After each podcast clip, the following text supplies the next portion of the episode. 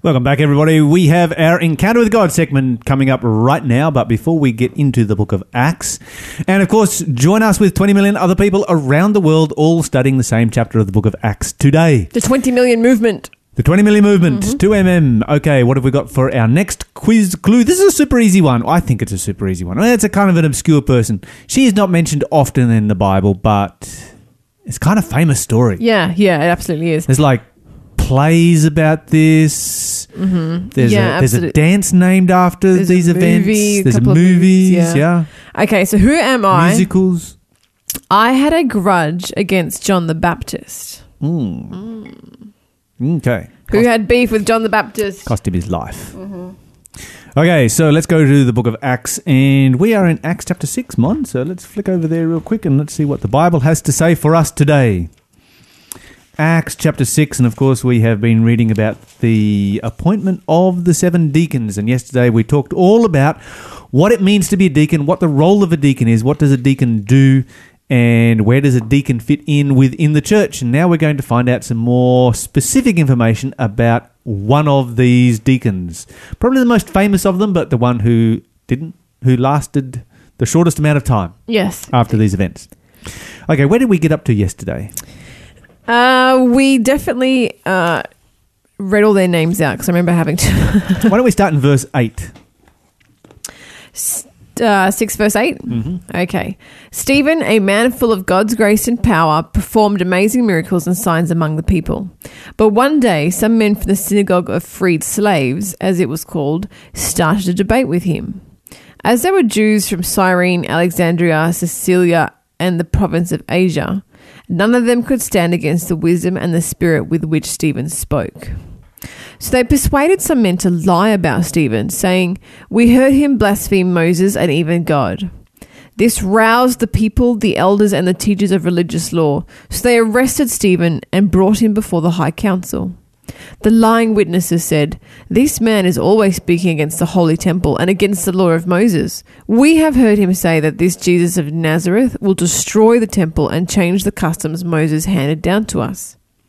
At this point, everyone in the high council stared at Stephen because his face became as bright as an angel's. Okay, so this is a um, very interesting story that we have here, particularly when you consider that. You know, here Stephen is in the court and his face is shining like an angel. Have you ever seen someone's face shine like that, Mon? Nope.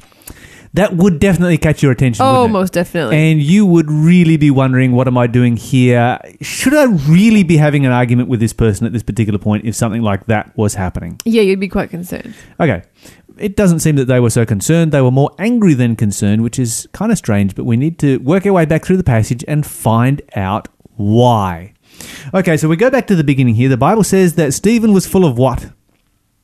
Grace and power. God's grace and power specifically. God's grace and power. And as a result of that, what is he doing? He's performing uh, amazing miracles and signs among the people. And as a result of that, many people are giving their lives to Jesus Christ. So you've got Stephen, who is a deacon, which means that he has dedicated his life to taking care of the social needs of his community. You know, feeding the poor, helping people out, whatever needed to be done. He was he was somebody who was a you know involved in practical Christian service. But not only was he involved in practical Christian service, he was obviously and, and very much so a very powerful preacher. Mm. And what this reveals to us is that for a church to grow and to be effective, you have to have both, isn't that so? Absolutely. So we find, you know, and this is one of the things you often find within Christianity. You find some churches that are great on Christian service. You find other churches that are great on evangelism. Mm-hmm. And neither of them grow that well. You need to have both. Yeah. Some churches are great on discipleship. Uh huh.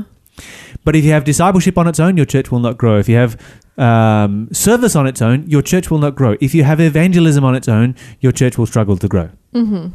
You know, with, with all of those on their own will produce small results.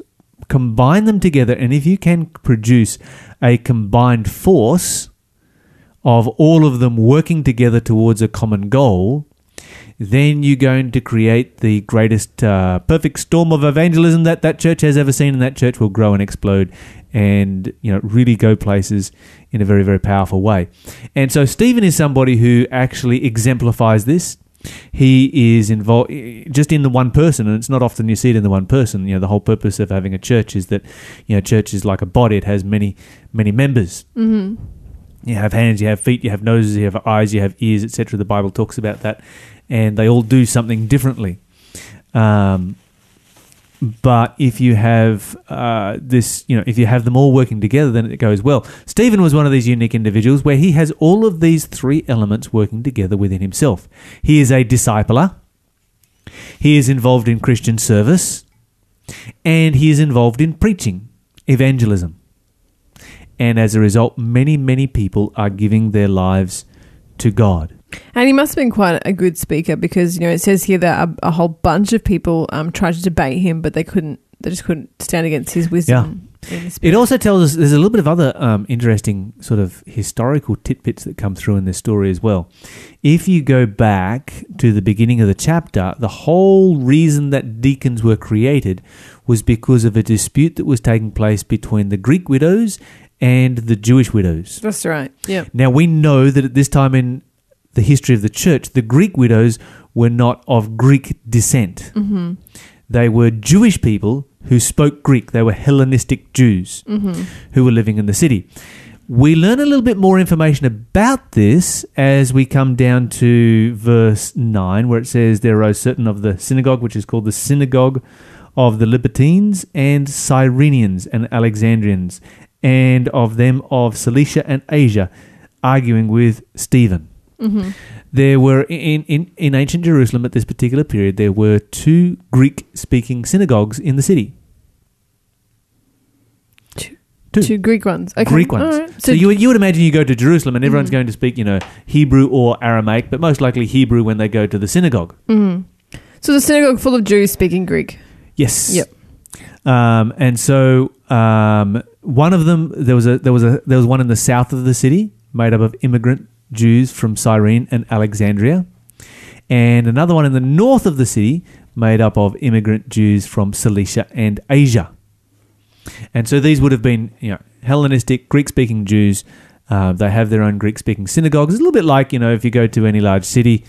Um, I think we even have one here in Newcastle in the Adventist Church where there's a Spanish speaking church. I know that down in Sydney, you know, had Spanish speaking Adventist churches. You had um, The Chinese Adventist Church, Croatian Korean and Adventist Serbian yeah. mhm. and you know Mhm. Russian and yeah, Chi- yeah, every different language group that you can think of.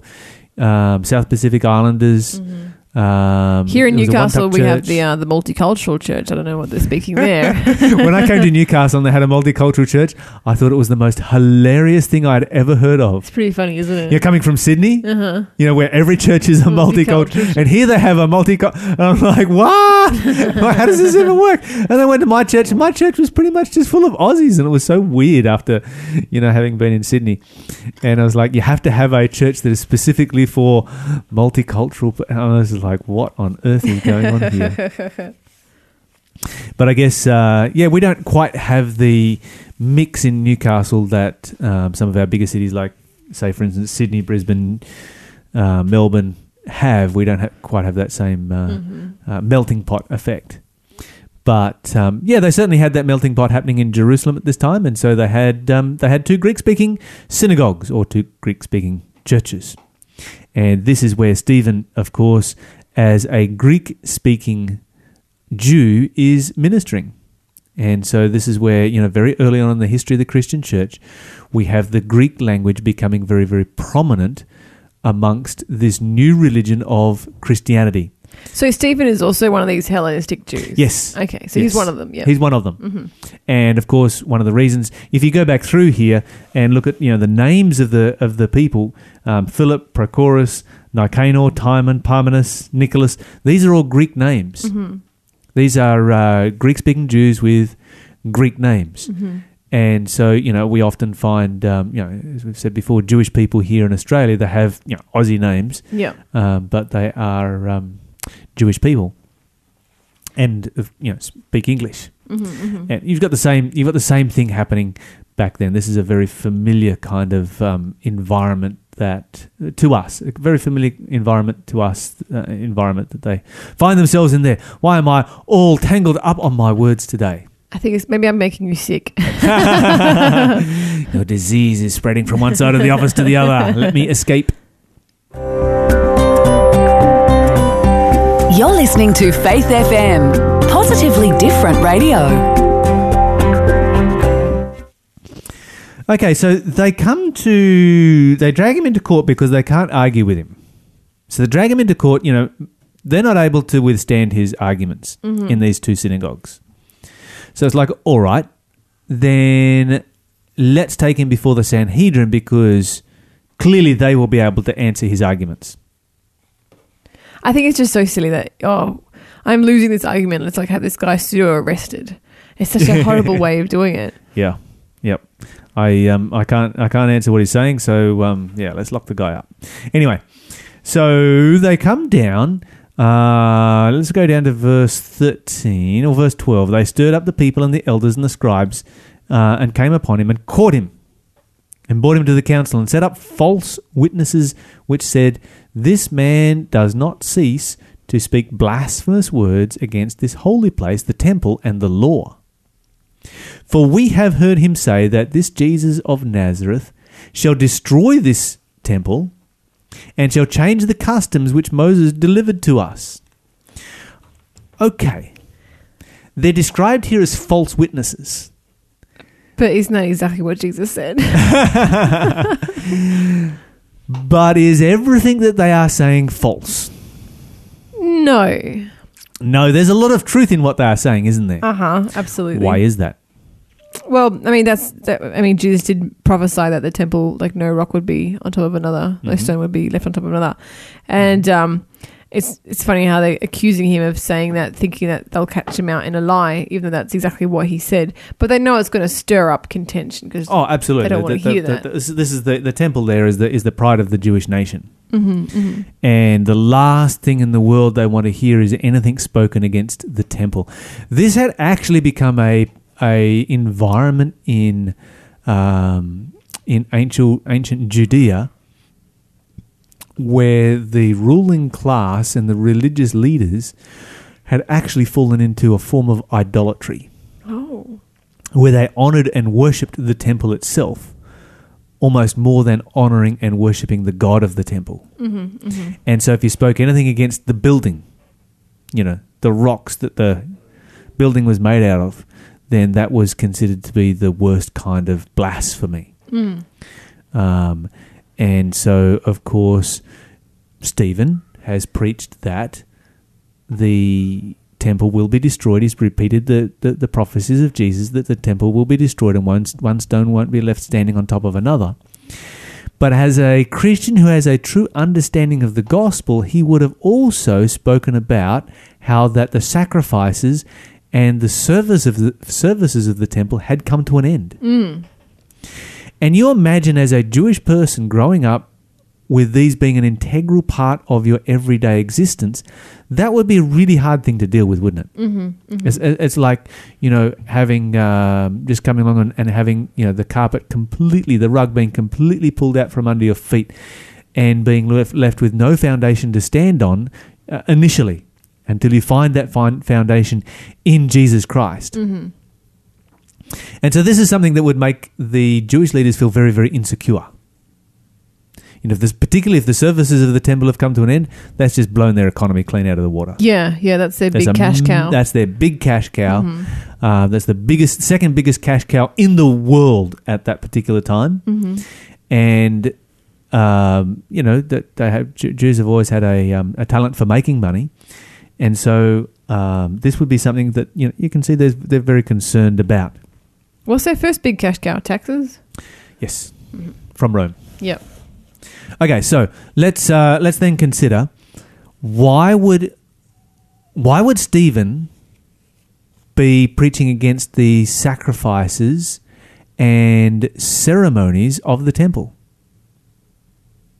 the festivals? Mm-hmm. Why why would he speak against those? And is he actually speaking against them?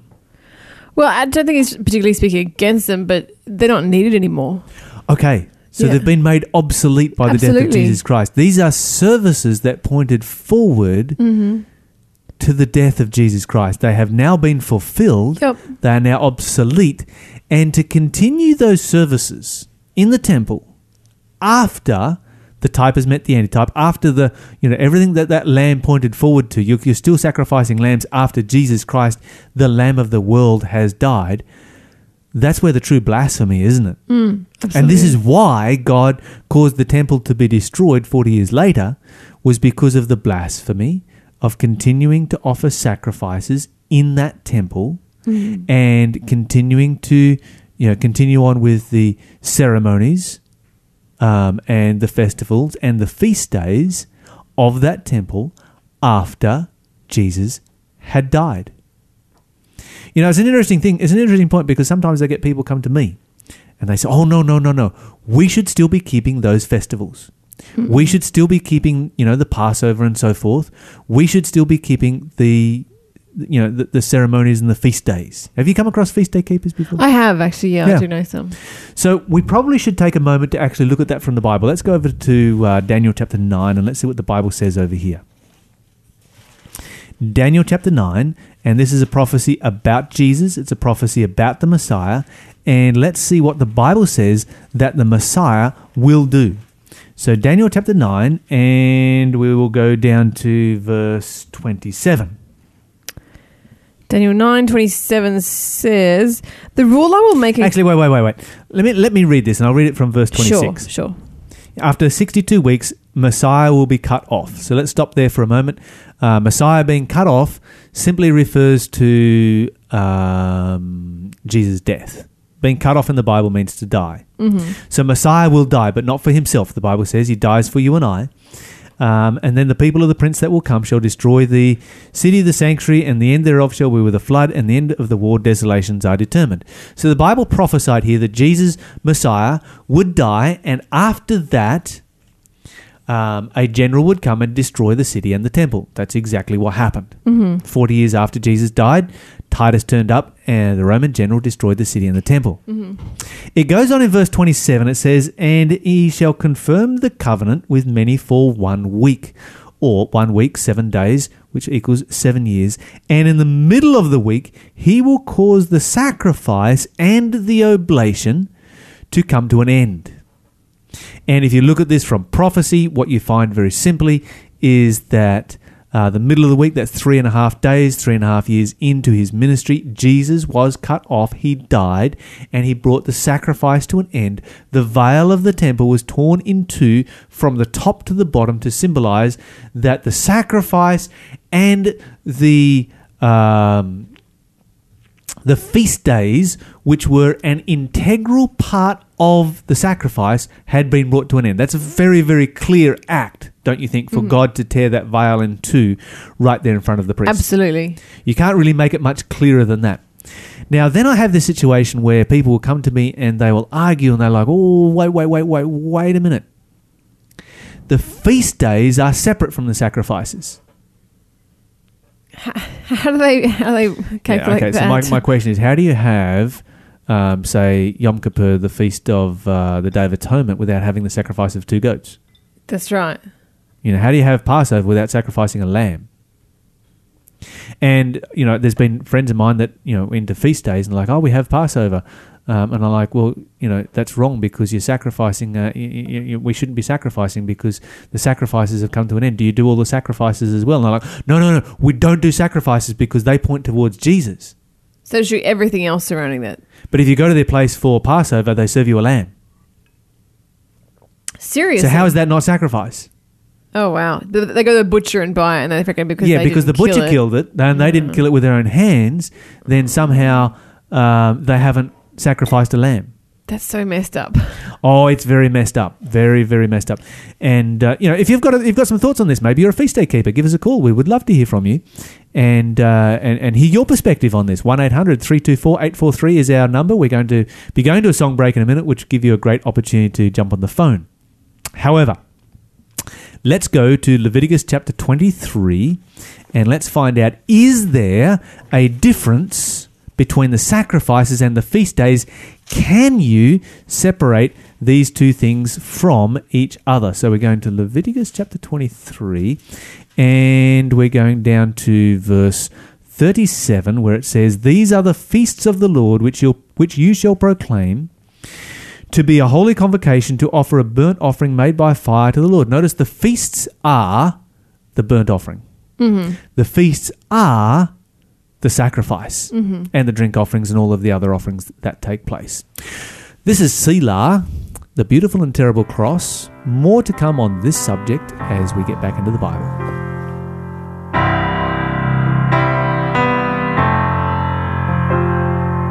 There is a beautiful, terrible cross where though you committed no sin, Savior, you suffered the most wicked fate on the cruelest creation of man.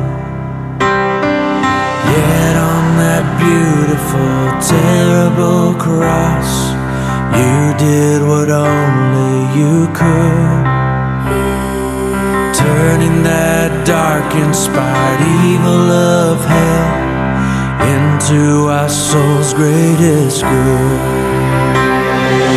We see the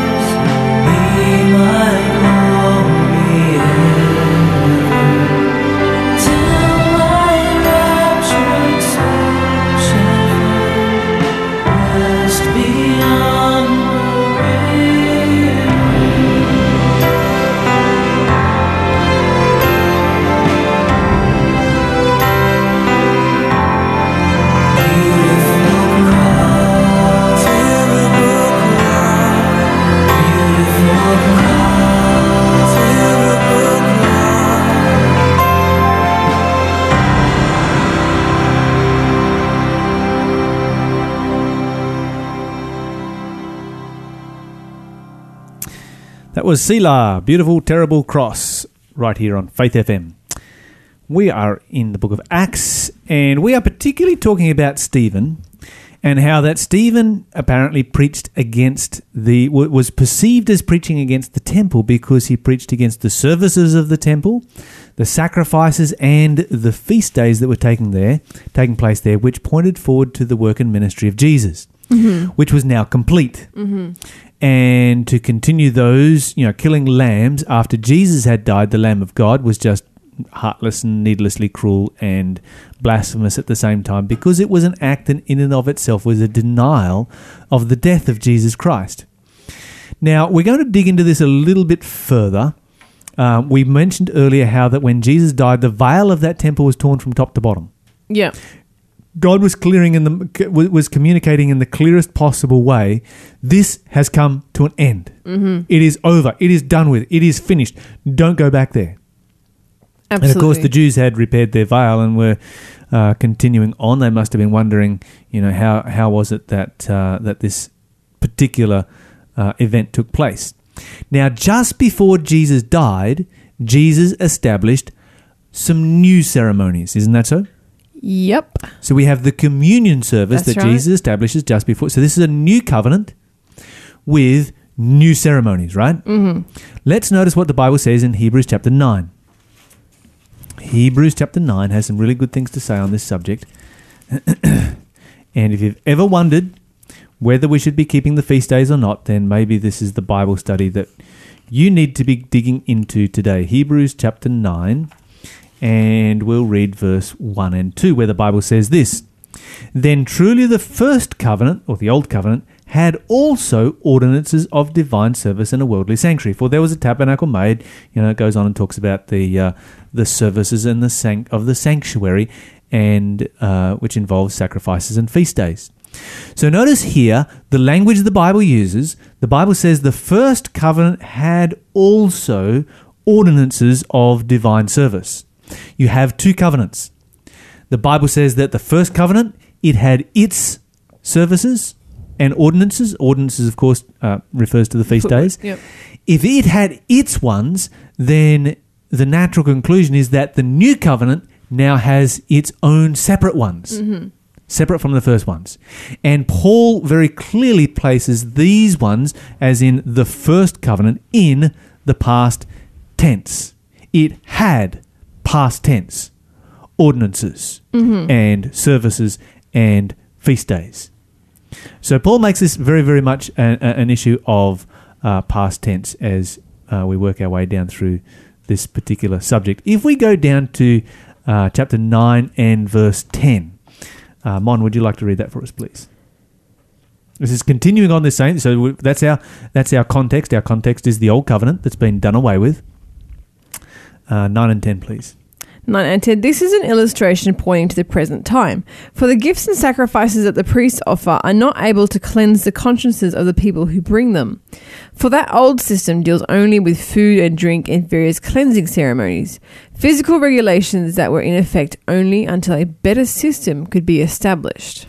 Okay, so notice here that the Bible says, Paul says very, very clearly that both the sacrifices and the ceremonies were finished, done, and cannot make you pure. They cannot do anything for you. This is very, very uh, clear language uh, that Paul is using um, in, in relationship to drink offerings, feast days, ceremonies, uh, etc. If we go over to Galatians chapter 4 and verse 9, Galatians chapter 4 and uh, verse 9. Let me read this one. But no, but now, after you have known God, or rather, are known of God, how do you turn again to the weak and beggarly elements, whereunto you desire again to be in bondage? Well, what's he talking about here? What are these weak and beggarly elements? I'm, I'm sure your newer translation is clearer on that one. Sorry, yeah. Verse uh, verse nine there.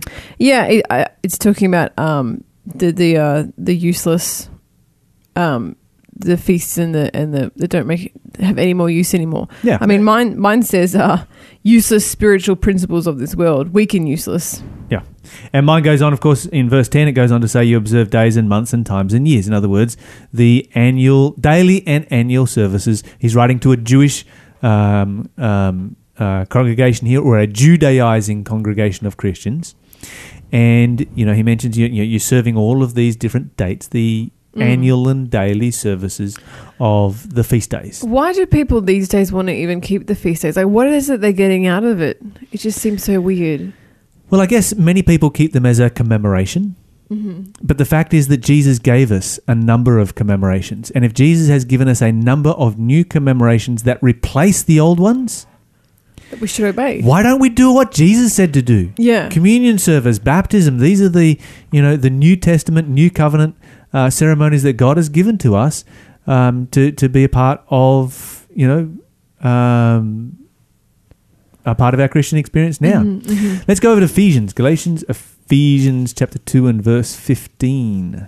Ephesians chapter 2 and verse 15. The Bible says, having abolished in his flesh, that's pretty strong language, isn't it? Yep. The enmity, even the law of commandments contained in ordinances. This is not referring to the Ten Commandments. This is referring to the ceremonial law of the commandments contained in audience in ordinances because paul you know very clearly stated romans 3 verse 31 do, do we abolish the law for faith? God forbid. We establish the law. This is the ceremonial law. This is uh, the ordinances of course refer to the feast days. He's abolished them. Um, for to make himself of two one new man so making peace. That's rather clear wouldn't you say? Absolutely. uh, well, let's go on. Let's go back to Galatians then. Galatians chapter 3 and verse 19. Galatians 3 and 19. Why then was the law given? It was given alongside the promise to show people their sins. But the law was designed to last only until the coming of the child who was promised.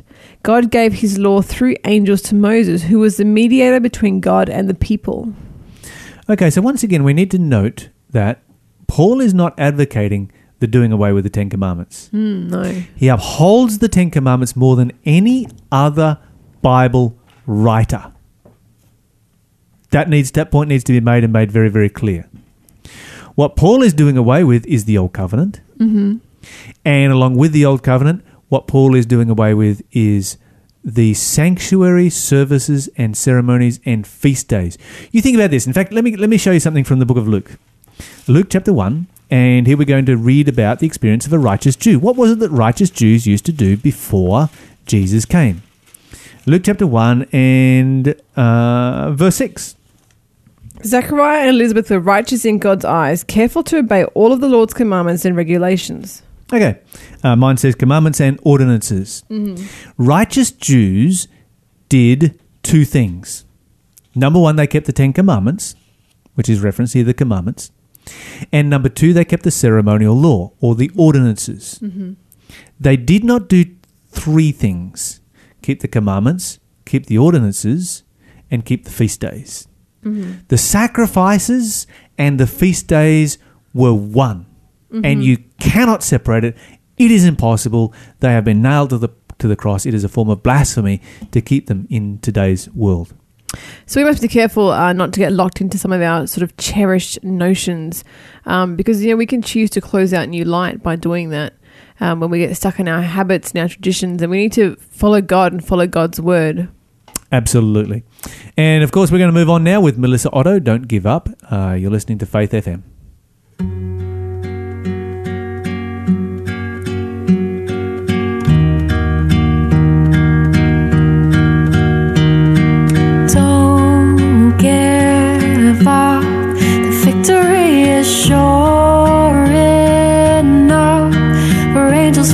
Beside the one who desires to overcome. The victory is sure.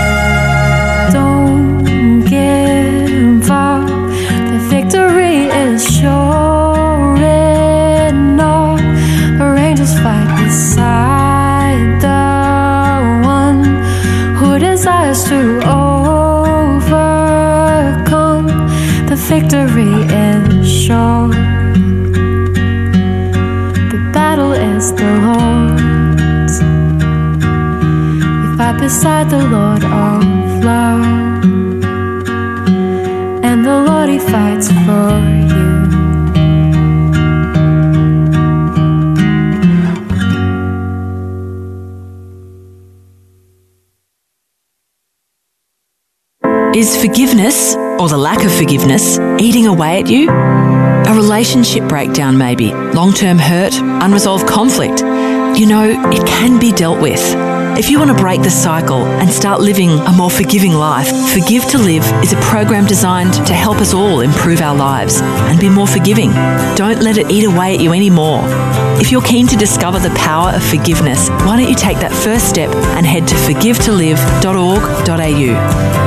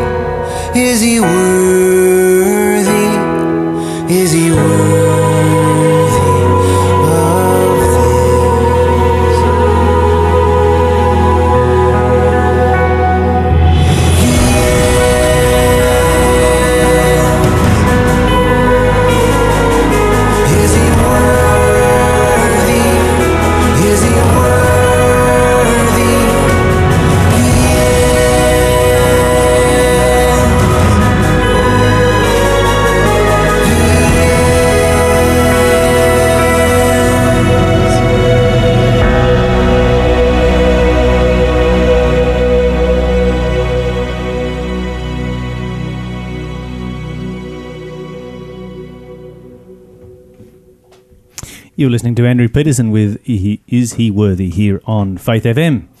Mon, how are we going with our with our quiz? Why are you waving your phone in my face? Because I'm making our first ever episode of IGTV. Oh, you've got to be joking. You should have warned me you were doing IGTV today. I did. You just I would have worn a nice shirt and had a shave. Yeah, yeah, whatever. You look fine. Don't worry. Do, my hair and makeup. Make yourself suitable for TV. You know how this all goes. Okay, let me tell you our next clue, however. Uh, yes. Our next clue is. Well, this Who Am I quiz. Mm-hmm. My daughter danced for Herod on his birthday. The Dance of the Seven Veils, I think they call it. If you These know who days. that is, has nothing to do with what happened back then, of course. But that's, Yeah, you can give us a call if you know the answer. The number is 1 800 Faith FM. It's 1 800 324 843. Or you can text us 0491 064 669. And uh, if you get it right, we're going to send you the prize. Now, Lyle, time Yes. for Q of the D, question Yes. of the day. yes. And a question that's come in uh, is what does the Bible say about tasty, tasty gossip? Or just gossip. Doesn't have to be tasty. Don't. Don't? Mhm. That's it? Mhm. That's what it says? Mhm. Where? Everywhere, all over the place. In fact, gossip is one of the most uh, commonly mentioned sins in the Bible. Uh, okay. Um, and, and really, gossip is a way of stealing because you steal somebody's reputation, is a way of killing because you kill someone's reputation. You can't even take their life through gossip. Um, lots of people have died of suicide as a result of gossip. Um, and so, yeah, gossip is a it, it, it's a major major issue, and, and of course, you know, a lot of gossip is just telling lies. Mm-hmm. Um, researchers have said that have have stated that around about eighty percent of our conversation is talking about somebody else. Oh, wow. Now, not all of talking about somebody else is necessarily gossip, Mm-hmm. but we do have to take into consideration that if we are talking about somebody else, all right, am I gossiping? Yeah. And of course, we always love to justify it, like, "Oh, I'm talking about this other person because you know I need to be talking." Yeah, you know, there's a reason why we need to be talking about them, and, and, and usually there is not. Mm-hmm. So here's a couple of principles involved in gossiping. First of all, um, if you are in, if you are with somebody who is a gossip Mm-hmm. and they're a really good friend of yours, and you have great conversations together about other people, Mm-hmm. you need to know that you are part of the mix. Yeah. Okay, so you need to know that they are saying just as much about you as what they are saying about others. I found that to be true every single time in my life. Yes, that's Yeah. Mm-hmm. right. Oh, without fail, without fail. And so, you know, somebody who is just a uh, just lives for gossip, they're not necessarily going to be, you know, the, the greatest person to be around all the time Mm-hmm. because um, they're going to be talking about you. They might profess, you know, the greatest love for you and so forth. But uh, yeah, that's a a, a, a a little bit of an issue right there. Um, now, psychologists have come up with a way, a phrase that you can use to stop gossip. Okay. And they've proven that this actually works. And it's just the simplest thing ever. And I don't know why we all haven't thought of it. But when somebody starts to gossip and they start to talk about somebody else, you know, usually if we don't want to gossip, which is kind of rare, mm-hmm. uh, because gossip is a trap that is easily fallen into, mm-hmm. but our, our, our often our pious response has been, look, you know, I really don't want to gossip. I don't want to be talking behind this person's back, and all that does is create a barrier between you and the other person mm-hmm. Yeah. because you've just told them you are a dirty, rotten gossip. yeah. And Right. accuse them of that, and it's a, and it's a it's a judgmental way Mm-hmm. of you know telling somebody that you know you should not be behol- be, be involved in this kind of behavior. Mm-hmm. Um, psychologists have said simply said just ask the question why are you telling me this Why are you telling me this? wh- why are you telling me this Mm-hmm. which then the person has to justify why it is they're having that conversation and in the process of justifying the conversation they're going to realize they are actually gossiping Ah, that's a very clever way of doing it. yes Why so you you haven't me judged them you just ask them why, why are you telling me this Mm, and I that causes them to self reflect. Uh, and they accuse themselves of, and they judge themselves of gossiping rather than you judge. It's a, it's a it's a slightly less judgmental way of saying, "Hey, you're a gossiper." No, very nice. Well, if you have a question that you want to ask uh, Faith FM about the Bible or anything else, give us a call. 1 800 Faith FM is the number. It's 1 800 324 843. You never know when your question might be question of the day. The Bible says, He that goes around as a talebearer bearer reveals secrets. Therefore, don't have anything to do with him that flatters with his lips. Why are you telling me this? That's the question you asked that guy. JJ Heller, what love really means. He cries in the corner where nobody sees. He's the kid with the story no one would believe. He prays every night, Dear God, won't you please? Could you send someone here who will love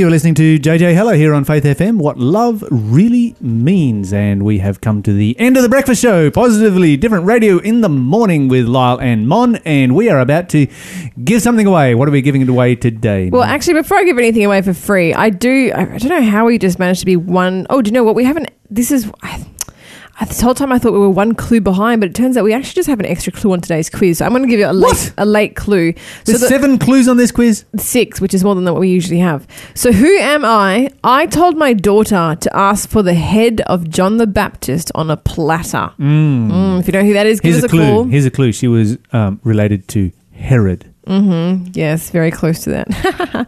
There were Okay. a number of men who were called Herod. Indeed. If you know the answer, give us a call. 1 800 Faith FM, 1 800 324 843 is the number to call. She lived and in it's a also the same number to call if you Called- want to get our giveaway. She lived in a building called the Herodium. She did. She did indeed. If you want to get a copy of Melissa Otto's CD album, The Journey Home, which is probably And one her name sounds like. Seriously, I'm, I'm going to kick you out of this studio in a second. You're going to give it away. I was trying to get you to give it away. No, I'm not going to. I'm not going to gave it away yesterday when you posted it on, on social media. You know that. No, because because someone claimed it already. Oh, okay. I only post it when it's been yeah, so people Ah, can I know see. the answer. Yeah. I see. So yeah, so um, but if no one gets it, I don't post it. But uh, Melissa Otto's album is for free today. You don't have to answer any questions. Just give us a call 1-800-324-843. It's 1-800 Faith FM. It's a beautiful 15 song album, The Journey Home, and uh, we will send that to you free of charge. Fantastic. And of course, always remember, we love to connect people with the Bible. So if you would like to know more about the Bible, give us a call, 1 800 324 843, and we will make that happen for you. Or text us on 0491 064 669 or any of our social medias Instagram, Twitter, or Facebook. And we will connect you, you with someone that can study the Bible with you.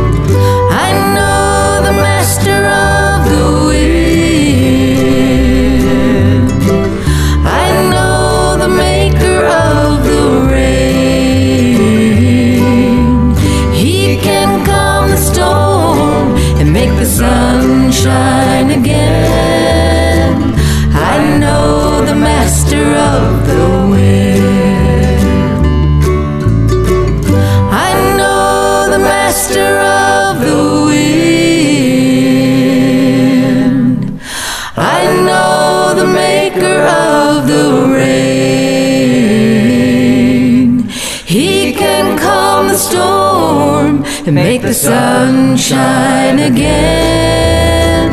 I know the master of the wind. Oh, let Jesus calm your storm and let the sun shine again. He is the master of the wind.